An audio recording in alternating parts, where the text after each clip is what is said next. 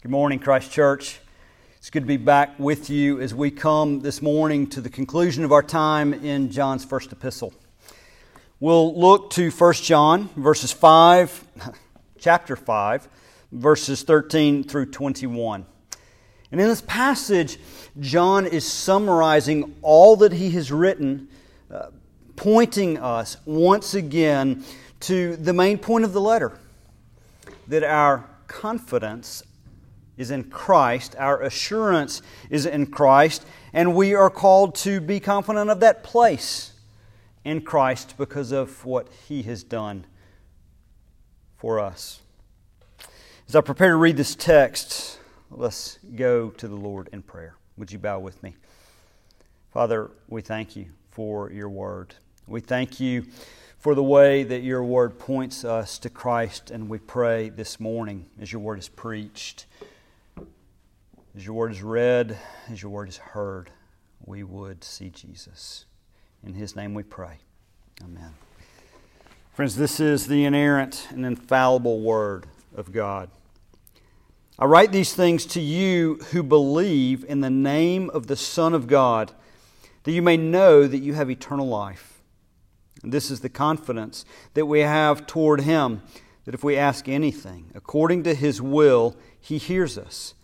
And if we know that He hears us in whatever we ask, we know that we have the requests that we have asked of Him. If anyone sees his brother committing a sin not leading to death, he shall ask, and God will give him life. To those who commit sins that do not lead to death, there is sin that leads to death. I do not say that one should pray for that. All wrongdoing is sin, but there is sin that does not lead to death. We know that everyone who has been born of God does not keep on sinning, but he who was born of God protects him, and the evil one does not touch him. We know that we are from God, and the whole world lies in the power of the evil one. And we know that the Son of God has come and has given us understanding so that we may know him who is true. And we and we are in him who is true, in his Son Jesus Christ. He is the true God and eternal life. Little children, keep yourselves from idols. This is the word of the Lord. There's a saying it's not what you know, but who you know that counts. You may have experienced this uh, saying or the truth of it when you've tried to gain access to a crowded restaurant or a crowded uh, event of some kind. Maybe you are graduating from school and you're looking for a job, and the truth that it's not what you know but who you know uh, is, is coming to roost for you now. This passage actually speaks to both what we know and who we know and tells us that when in their proper place, they're both important. The opening of this passage, verse 13, says it all. It is a summary statement for the letter. It is a summary statement for the passage I have read. It is beautiful as a summary statement, but it is also beautiful in and of itself. I write these things to you who believe in the name of the Son of God, that you may know that you have eternal life. That you may know that you have eternal life. Let that thought wash over you for a moment. The knowledge of eternal life. But where does that knowledge come from? And what does it change? John says, I write these things. What, what are these things? These things that John writes are all the things that we have read in the first five chapters of John. He's speaking of all that has come before. So, if you have been with us as we have preached through this letter, do you remember what we've talked about? we've talked about what it means to live in the light. We've talked about what it means to be a child of God and to walk as the children of God. So we have talked about obedience, the place of obedience for the believer. We've talked about truth, what it is and what it is not, and why truth is important. We've talked about love, trying to define it and showing it as a marker of the Christian life. And we have talked most recently last week about faith, belief. These are vital markers of the Christian life. They are what John has put before us as the markers of our assurance of eternal life. But there's a danger in that. Just as important as it has been for us to look inward and to see are these markers present in our lives? Are, are, we, are we living the life of a Christian? And in looking inward to see the presence of our assurance of our place in Christ, those are important, but there's also a danger in it that we've got to be aware of. Because as we look at these markers, the danger could be we see them as a checklist. And something deep within us wants a checklist. We want a place that we can sort of make check marks by the to do list. And if those to dos are now done, we can feel confident that we have done what we need to do to be in Christ. That checklist mentality can also be a mentality that sends us to despair, becoming keenly aware of how woefully short we fall in these markers Either way, whether it takes us to despair or confidence in self, if we look at these markers of assurance as a checklist, we would be missing the point. We'd be missing the point of John's writing in this letter, and we would be missing the point of the gospel itself. These markers of assurance are important but they are evidences, meant to be evidences, of something much deeper. John writes these things, these markers of assurance, so that we can look inward and see in our heart the truth that we have been born of God. And by virtue of our new birth, we are intimately connected to Christ in an abiding union. In other words, what we know, eternal life, our knowledge of eternal life, what we know is rooted in and founded upon who we know Jesus Christ. It really is true. It's not what you know, it's who you know. And John is pointing us to the one who knows us. Jesus Christ, telling us that if we believe in Jesus, as we have defined belief, faith, that we are intimately united to Him, that we are being transformed by Him, and we are therefore recipients of all of His benefits. That's what it means to have assurance in Him. It's where that assurance comes from. But I asked you another question what does it change?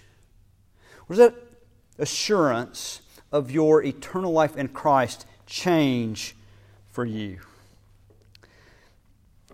Look, each week when I prepare to preach, I will read the text many, many times. So I was reading this text this week. I, I found myself at one point reading through and coming to verse 13 and just stopping. It's these words came over me know that you have eternal life. We, Paul, we, we, we rush past that far too often rather than pausing and, and letting that sink in. And I found myself at one point this week reading and, and just basking in the beauty of this truth that in Christ I have now eternal life. It was a fresh realization of the beauty and the blessings life that we have in Christ, which meant for me in that moment, and I wish to communicate to you now that eternal life is not in doubt. That it is certain in Christ, and that certainty changes everything. It changes our goals in life and for the day. It changes the sense of urgency that we might feel to achieve those goals, making some of the goals that we have placed for ourselves less important and some infinitely more so. This reality, this certainty of life uh, impacts our pressure to perform, removing it. Look, we still live with the reality of the fall. We still are impacted in the world around us and within our own hearts as we deal with anxious fears. But the certainty of the reality of life gives us a greater ability in the midst of those anxious fears to be present in the moment. Eternal life, it, it changes our time horizon, impacting our relationships, what we hope to get out of them, giving us an ability with that longer horizon to be present now with others and with the Lord. Because we're not striving for acceptance, it's been given to us in Jesus Christ. Think about your earthly relationships. Those where you have a sense of unconditional acceptance and those in which you don't. Where we don't feel that certainty of acceptance, we spin our wheels, constantly feeling the need to prove ourselves, our worth. Some of you might experience that in the stresses of sports. Some of you might be in occupations where your living is based on sales productivity. A banner year might simply mean that the expectations are raised again for the next year. How exhausting is that? But how wonderful does it make you feel when you know that there is a relationship where you don't have to strive to perform. There is a relationship that is lasting and secure, not because of what we have done or will do in the next year, but because of Jesus. Reflect upon and enjoy not what you know, but who you know. more importantly, the one who knows you. All of this is calling us to be confident in our place in Christ. But as John opens up this passage with that truth, to be confident of our place in Christ, he moves into more specifics. He gives us some explicit details of what it means to live out of that confidence, beginning with the call that uh, out of our knowing, uh, we are to be confident in prayer. Do you know the difference between uh, confidence and cockiness? cockiness uh, has this need to proclaim my confidence. Now, maybe the cocky person is proclaiming confidence to convince others. Maybe the cocky person is proclaiming confidence to convince self. But quiet confidence instead simply acts. And here's the other thing about the confident person. The most confident people are actually the ones who are most willing to ask for help. You see it in business. The confident people are the ones who know that they should be surrounding themselves with people smarter than them. The confident people are the ones who know they need help. And so they embrace it, not threatened uh, by those around them. And for the cocky, it's not so. Why is it? Well, maybe it's maybe it's blind arrogance that that uh, blinds them to this awareness of their need, but maybe the cockiness is masking something deep down. Do you know the TV show This Is Us? I know different ones of us have different thoughts on that one. Um, but Anna and I seem to enjoy that show.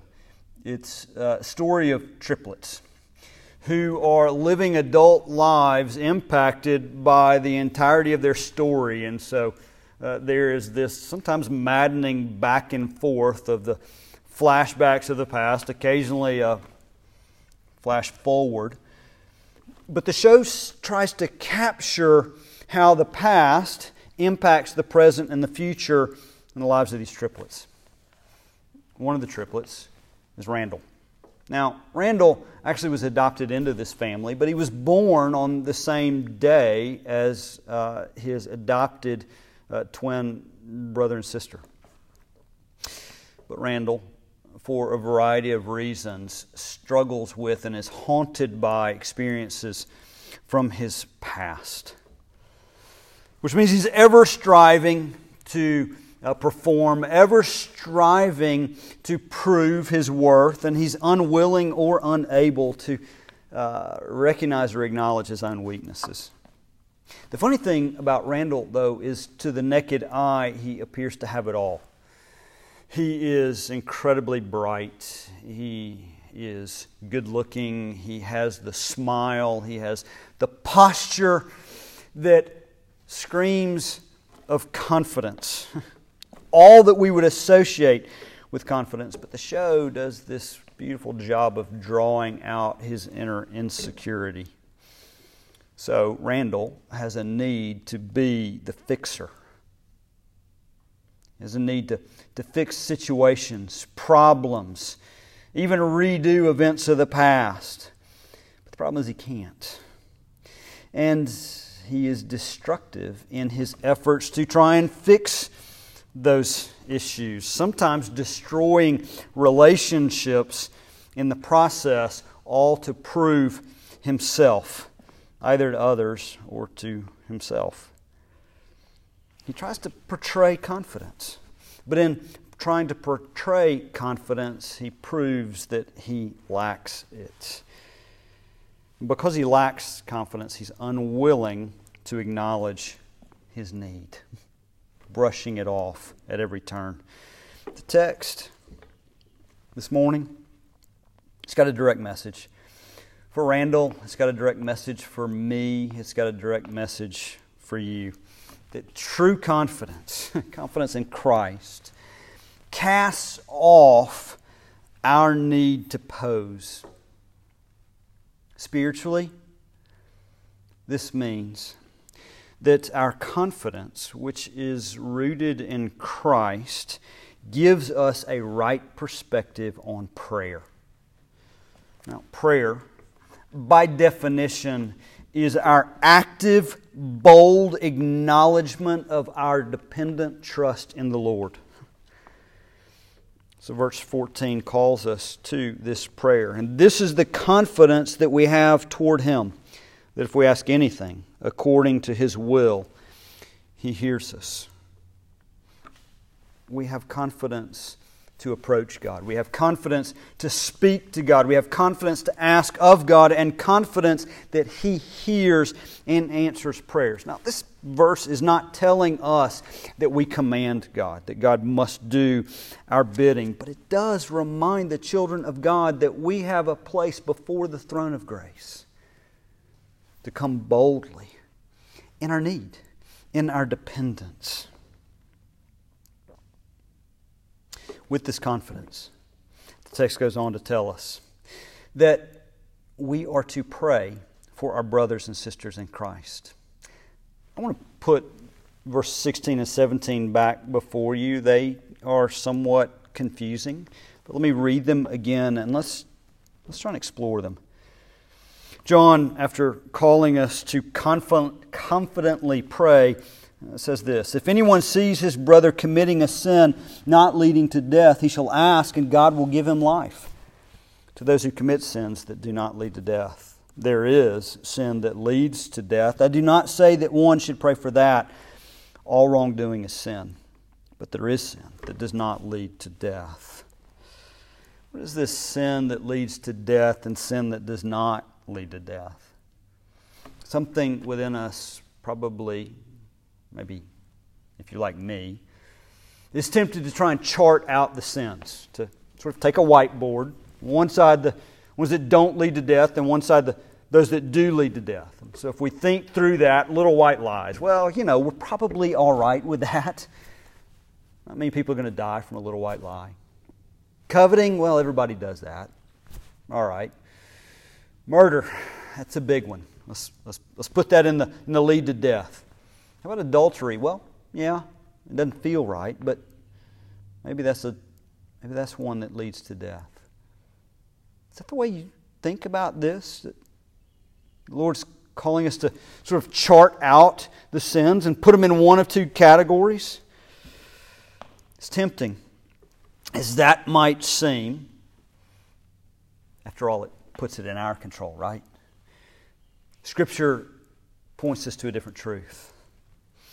The, the context of Scripture tells us something else that it's not the specifics of the sin, but rather the heart of the sinner that differentiates between these sins that do not lead to death and the sins that do.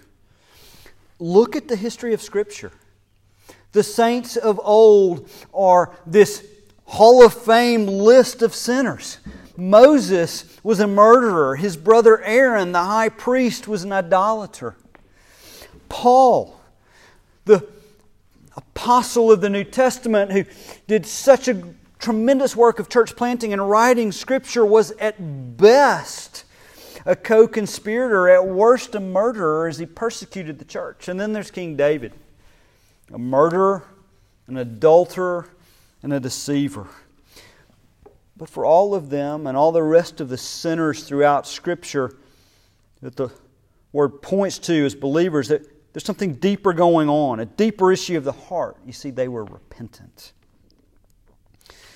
The sin that leads to death is sin that is committed by an unrepentant heart. That's what this letter has been warning about, as it is pointed us to, or maybe rather away from, rejection of Christ. A hardened heart that rejects Christ. A chronic unapologetic disobedience to God's commands, a persistent lack of love for our fellow brothers and sisters in Christ. So when John tells us to pray for sin that does not lead to death, he's telling us to pray for fellow believers. He's telling us to pray for fellow believers that they might not become hardened in their sin. He's telling us to pray for fellow believers that they would experience the fruit of repentance, that they would experience intimacy, renewed intimacy with Christ. John's telling us to pray for fellow believers in our struggle against sin. So, what do we then do with this statement in verse 16 that speaks of the sin that leads to death, and then he goes on to say, I do not say that one should pray for that. Well, let's acknowledge that it's hard and confusing, but let me try and do my part in bringing some clarity. First, see that when John says this, he uses the first person pronoun I that might at least partially tell us that our Pastor John is giving us a word of personal pastoral counsel. Second, understand that sin that leads to death, by definition, is sin that is committed by the unbeliever, by the one who has not yet been born of God, who is stuck in unrepentant sin. Thirdly, remember that Scripture commands that we participate in the work of evangelism. Scripture commands that we pray for Holy Spirit wrought revival. Scripture's commanding elsewhere that we pray that lost sinners would come to a saving knowledge of Jesus Christ. So this text cannot be prohibiting prayer for lost sinners that in mind, I, believe what John is doing is giving us a matter of priority rather than prohibition. He's telling us to pray for our brothers and sisters in Christ who struggle in sin because all wrongdoing is sin, even those little white lies, which means that every one of us in the church of Jesus Christ needs this sin, not just the other person. I need it, and you need it. As important as it is for us to pray for those outside of the family of Christ, pray for those inside first, and then together we'll pray for revival. It seems to be what Jesus is saying when in John 17 9, in his high priestly prayer, he says that he is not praying for the world, but he's praying for those who have been given to him by God the Father. Look, we hear these truths, and, and they, they put before us a series of sort of application oriented questions.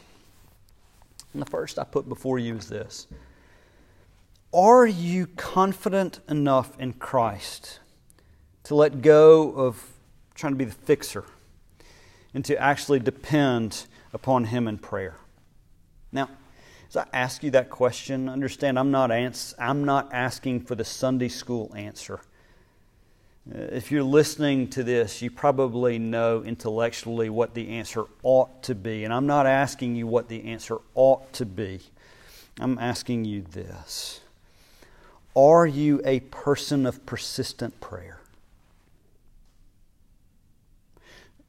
Don't tell me what you think I need to hear. I'm asking you, how is this played out in your life? Do you love others? particularly in the body of Christ, enough to get in the trenches with them in the struggle with sin, to pray for them? Or are you satisfied to simply stay out of the fray and remain in gossip? I know these questions come across rather harshly, but it's the only way I know to draw us out all of us need a band of brothers or a band of sisters who will love us enough to get their hands dirty and to join in the fight against sin because the fight against sin is an intimacy destroyer. What we need most in this Christian life is intimacy with Christ. So, this is how we live out our confidence in Christ. We pray. Because verse 18 tells us Christ protects us. He was the one who was born of God, and He protects us from the evil one who in Christ cannot touch us, taking us away from Him. So, knowing Him leads to confident prayer, but also Knowing Him leads to confident clinging. I hope and pray that this exercise of expository preaching straight through books of the Bible, like we do at Christ Church, is as much a blessing for you as it is for me. It is the great joy of my life to, along with you, the body of Christ, slowly make our way through a book of the Bible to mine it for the truths that the Lord has for us and to enjoy them together. It is always a blessing for me and has been just the same as we've been through 1 John. And in 1 John, I have been refreshed anew with John's focus on the primacy of the new birth, of regeneration. and of his focus on the resulting abiding union that we enjoy in Christ. He's gone there time and time again throughout this letter, and so how fitting is it that at the end he would do just the same? Once again, in verse 18, he reminds believers that we have been born of God. In verse 19, he tells us that we are from God. Speaking to this new birth, that we have been given a new nature, a new heart of God, given to us by God, initiated by God. And then in verse 20, he tells us that we know him who is true and are in him who is true. That is, we are in one. We are with him as one in union. Knowing eternal life, knowing Jesus leads to confident clinging. When I was a child, um, oftentimes I would uh, I'd hang on to my, my daddy's leg. Uh, it just, as a child, seemed to be a place of, of safety and connection. I, I felt I knew I could be there because I knew I was loved by Him and I was confident in the reception I would receive from Him. So, this clinging to His leg was the most natural thing I could do. Remember one day I, I came up behind my, my daddy and, uh, and grabbed onto his leg. I hadn't looked up at him yet I grabbed onto his leg, and ultimately I swung around and looked up, and guess what? It wasn't him. I had grabbed onto the wrong leg, and as a child, I ran. Partly out of embarrassment, partly out of fear, because I knew this person that I had clung to was not the one I was connected to.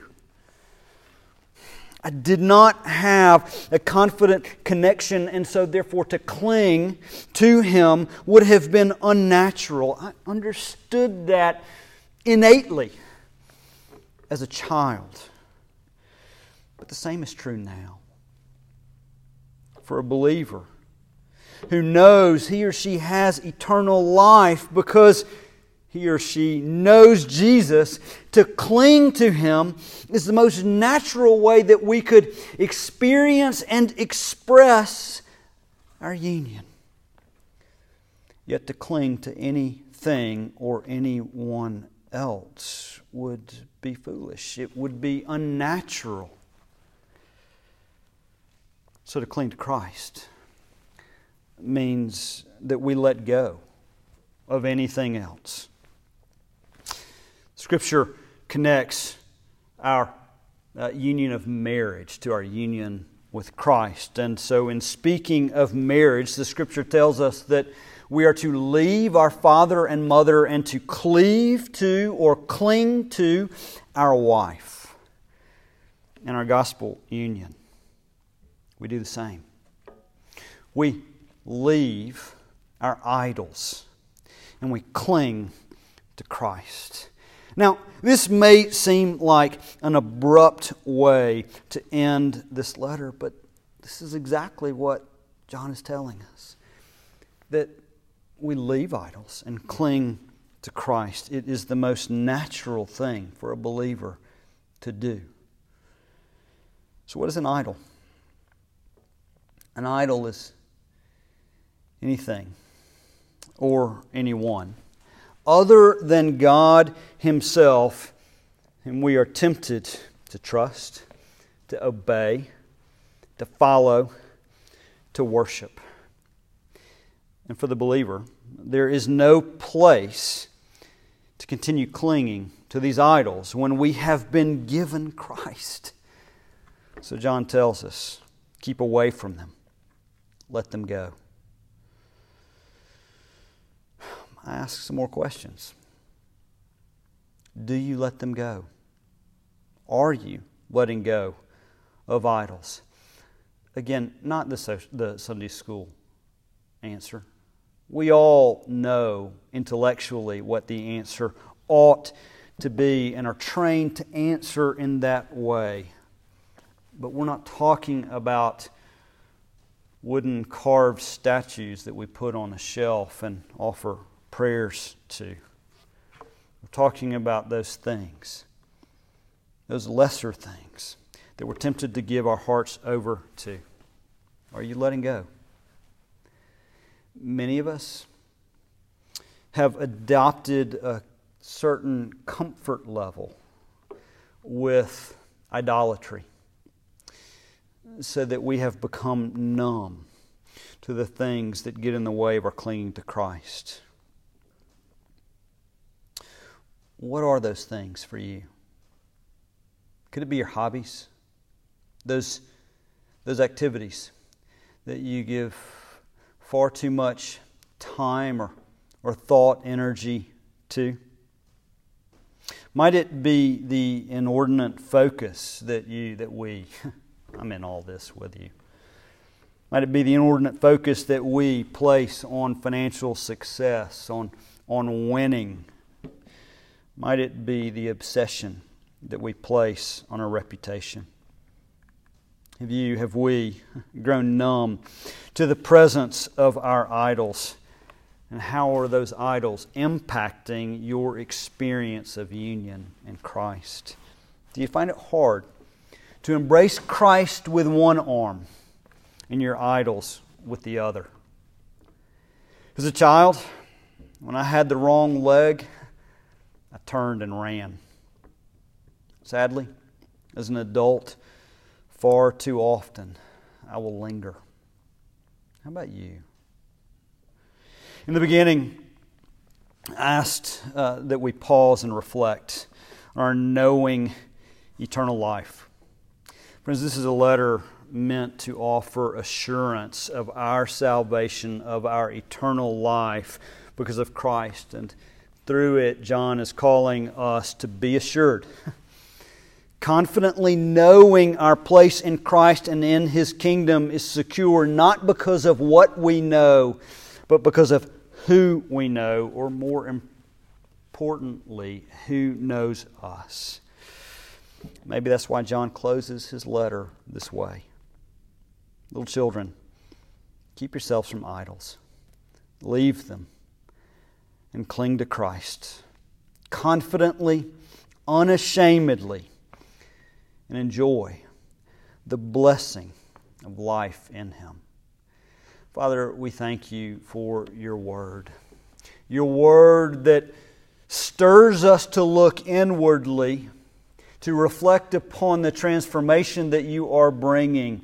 But Father, as we do so, I pray for my own heart and for those who are listening that as we look inward, we would first and foremost look to Christ. Make this the fruit of our time in this letter and keep us in Christ. In His name we pray. Amen.